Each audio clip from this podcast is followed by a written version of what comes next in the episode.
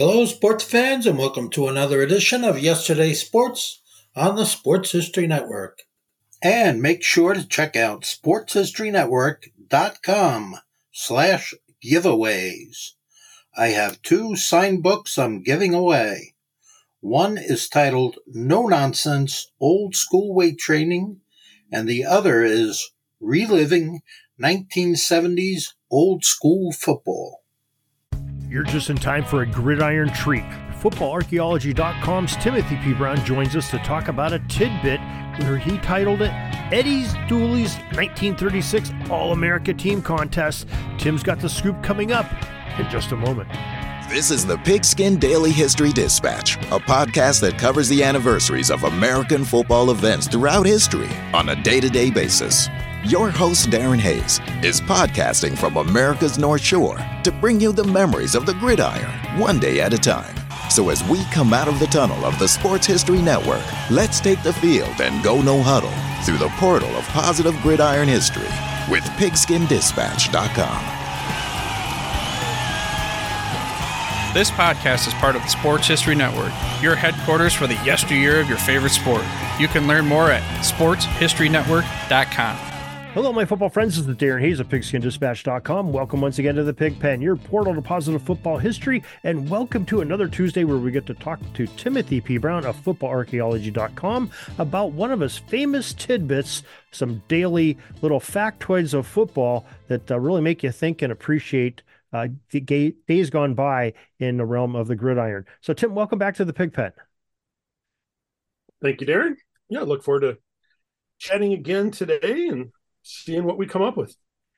Yeah, Tim, I, I want to go to one of the, the really I find very entertaining and fun, and it takes you back to a, a different era of some marketing and using football in, in their marketing.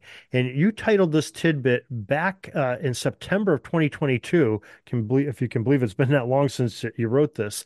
It's called Eddie Dooley's 1936 All America Team Contest. So why don't you explain to us what that is and what Eddie Dooley was doing? Yeah. So, um, you know, I think anybody who, who reads or you know listens regularly, you know, probably knows that I um, I collect old. Um, well, they're basically composite schedules, but you know, they're they're these little giveaways that used to be available. Just they're just like the schedule, the little pocket card schedules we get today, but they were um, they were available at least from the 20s and probably a little bit earlier than that. And I'm talking 1920s, not you know 2020s. um, so it, you know it would have listed like all the games, you know, for every team that's in the play. It would have listed their schedule for the year, and then it would have just little things about you know the teams they expected to be you know great teams this year and who the all Americans were last year, things like that. So just little little things you carried around, and you know they didn't have the internet then, so you wanted to see who was playing this coming Saturday. Boom, you looked at the schedule, and so uh, this particular one was put out by Royal Typewriters. So, you know, if you went into a typewriter store, you could potentially, um, you know, pick up one of these one of these little booklets.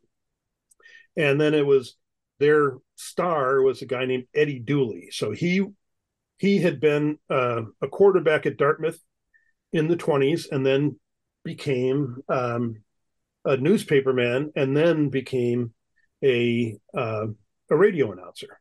So he had a syndicated radio show that um, basically ran on Thursday nights where he would make predictions about that Saturday's game.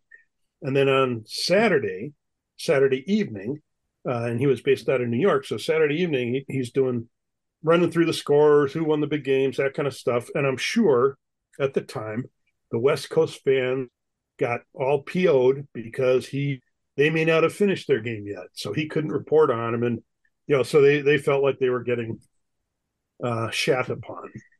Um, East but anyways, bias strikes again. yeah, East Coast bias back in 1936. so, um, so anyways, so so this is the 1936 season, and so one of the things they did, you know, I mean it, it's no different than what we do today to try to engage our our followers or to try to and you know if you're selling something you're trying to get people involved in the brand. And so what they did was um, in the booklet there was a little form that you could fill out at the end of the season that uh, where you'd list the um, what you basically what you tried to do was eddie was going to name an all-american team and then you submitted your list of names for the All American team, and there were there was a seventy five dollar third place prize. There was a hundred dollar second place and a five hundred dollar first place prize. So for whoever could come the closest to matching Eddie's All Americans.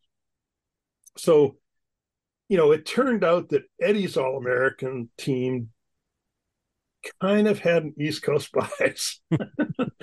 so there were, you know, four Ivy Leaguers, hmm. some of whom I'm sure made sense, including uh, one who won the Heisman Trophy, Larry Kelly. Um, and, but you know, still there were five five guys from New York and further to the Northeast that, that made this made the team. So, so and he so, wasn't quite as bad as what Walter Camp did, where almost everybody was from no, the Ivy League. Yeah, I mean, Camp one year had all eleven Yale players, right? the first, second, or third All American team. Hey, but they were good. Um, so, um, so, anyways, so he holds this contest, and then it turns out that this. Uh, my favorite is just that there were guys, and I forget, you know, don't really care about them, who were first and second place, but third place was Mrs. Eva Lou Edwards of Hammond, Louisiana so she picked up 75 bucks for, for being uh, for coming in third place. That's and then probably like a, a week's pay back then too. $75. That's oh, still yeah, a chump change. Sure, That's good good money. Yeah, yeah, that, that was some serious cash. And then um, then each of the players who were named to the to Eddie's All American team got a Royal typewriter too. So nice. I mean, that would be like you know, it's like getting a computer or whatever today. Um, so uh, one of the other just fun little things about that was that the guy who came in third in the Heisman that year, um, Eddie did name him to the team, and uh, I don't know how you pronounce his name, but it Ray Buivid, Buivid, something like that. It's B U I V I D, and he played for Marquette, uh, so not a school that we associate with you know all Amer- football all Americans. Yeah, and he's but, in the, uh, the, Midwest. How do you make that team? yeah, well, he made it, but he did. You know, he came in third in the Heisman, so he was nationally recognized. And Marquette uh, played in the Cotton Bowl that year. You know, so they were, you know, considered a pretty top team, uh, and so that was Marquette's first and only uh, football bowl that they played in. And then, you know, they eventually dropped football in like 1960. But so, you know, this Eddie Dooley was, you know, he was like it, you know, he would have been whatever the Kirk Herbstreit or somebody like that of of his age, you know, pr- nationally prominent guy. Um, and then, you know, he announced for a number of years, and then eventually he ended up getting into politics and he served three terms in Congress. So um, I forget exactly, you know, which state he served with, but or for. But uh, so, anyways, you know, even back then, former football players or coaches or whomever or media stars, you know, got themselves elected to Congress. So some things never change. Yeah, and uh, you you have a, a great image of Eddie. Uh, must be in one of the promo ads on, on the, the footballarchaeology.com story on this. And folks, you can follow that in the show notes of this podcast. Go right to Tim's site to see this. And Eddie has a, a great face for television. He probably would have been great at television too, because he just that he has that that look. You know, the hair's you know perfectly parted, and he got he sort of got the shit eating grin on his face, and he's ready to go and and talk some football. So uh, uh, he's got me pumped up. So great story. Love it. I love yeah. the typewriters so away Eddie, too. Eddie would have played. I'm just thinking about that. Eddie would have played for Jess Hawley because Hawley was the coach of Dartmouth at the time, and he was, you know, I mean, they had really good teams. They were national champions, '96. Um, you know, and Hawley had coached Iowa before before Dartmouth, so he was. You know, like I said, he's kind of a Herbstreit only is probably a better quarterback in college, you know. but that's kind of the nature of the person, you know, the the media star that he was. Yeah, you you could tell he's got a little bit of personality to him. I guess is what I was trying to say in the the, the image yeah. of him too. So great great stuff. You know, you have these these things you know from your collection and you sharing and digging up the story and the research. And and you do this you know on a daily basis which is amazing and a, a real tribute to to what you're you're doing. And uh, you know for your your tidbits. And people love to read this stuff and love to hear you when you come on the show. Get great responses from it. But maybe you could share with all the audience how they too can enjoy your tidbits on a daily basis yeah. Uh, so easiest thing is just go to footballarchaeology.com, subscribe. You know, there's a bunch of different ways you can subscribe on there. Uh, it's free. You can also do paid subscriptions, which is perfectly okay with me. Uh, but uh, you know, it's available to you. And if you if you if you don't want to get the email every day, which you know just ensures you're going to get it, um, you can also just follow me on on Twitter, where I reach like three people every day. Uh, or you that, can. That's not true, uh, folks. He, he has good following on Twitter. Yeah, but only three of them see it every day. But anyways, that's another story.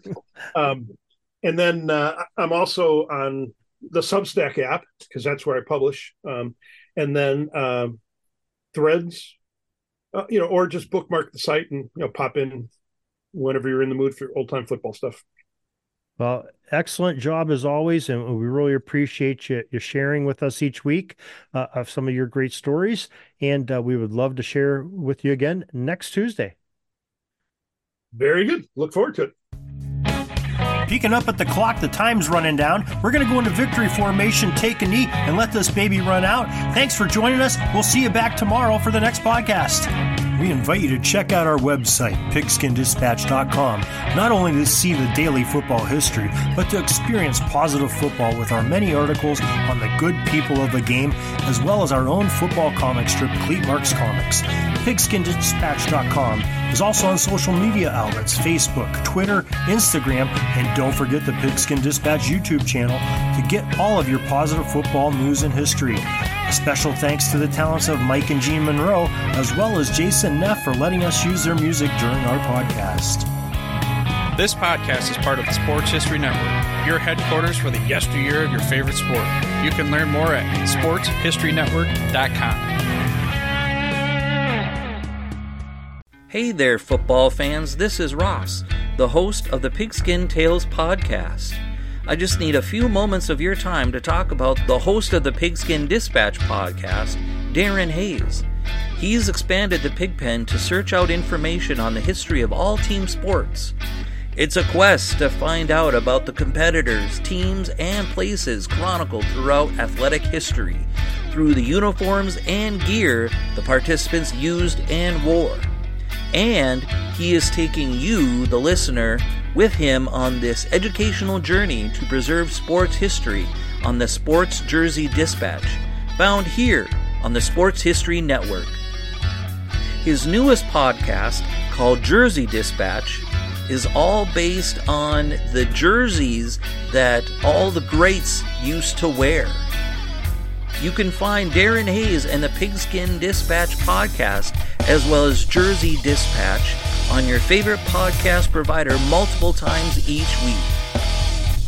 So remember that Darren Hayes, the host of the Pigskin Dispatch and Jersey Dispatch podcasts. It's found right here on the Sports History Network.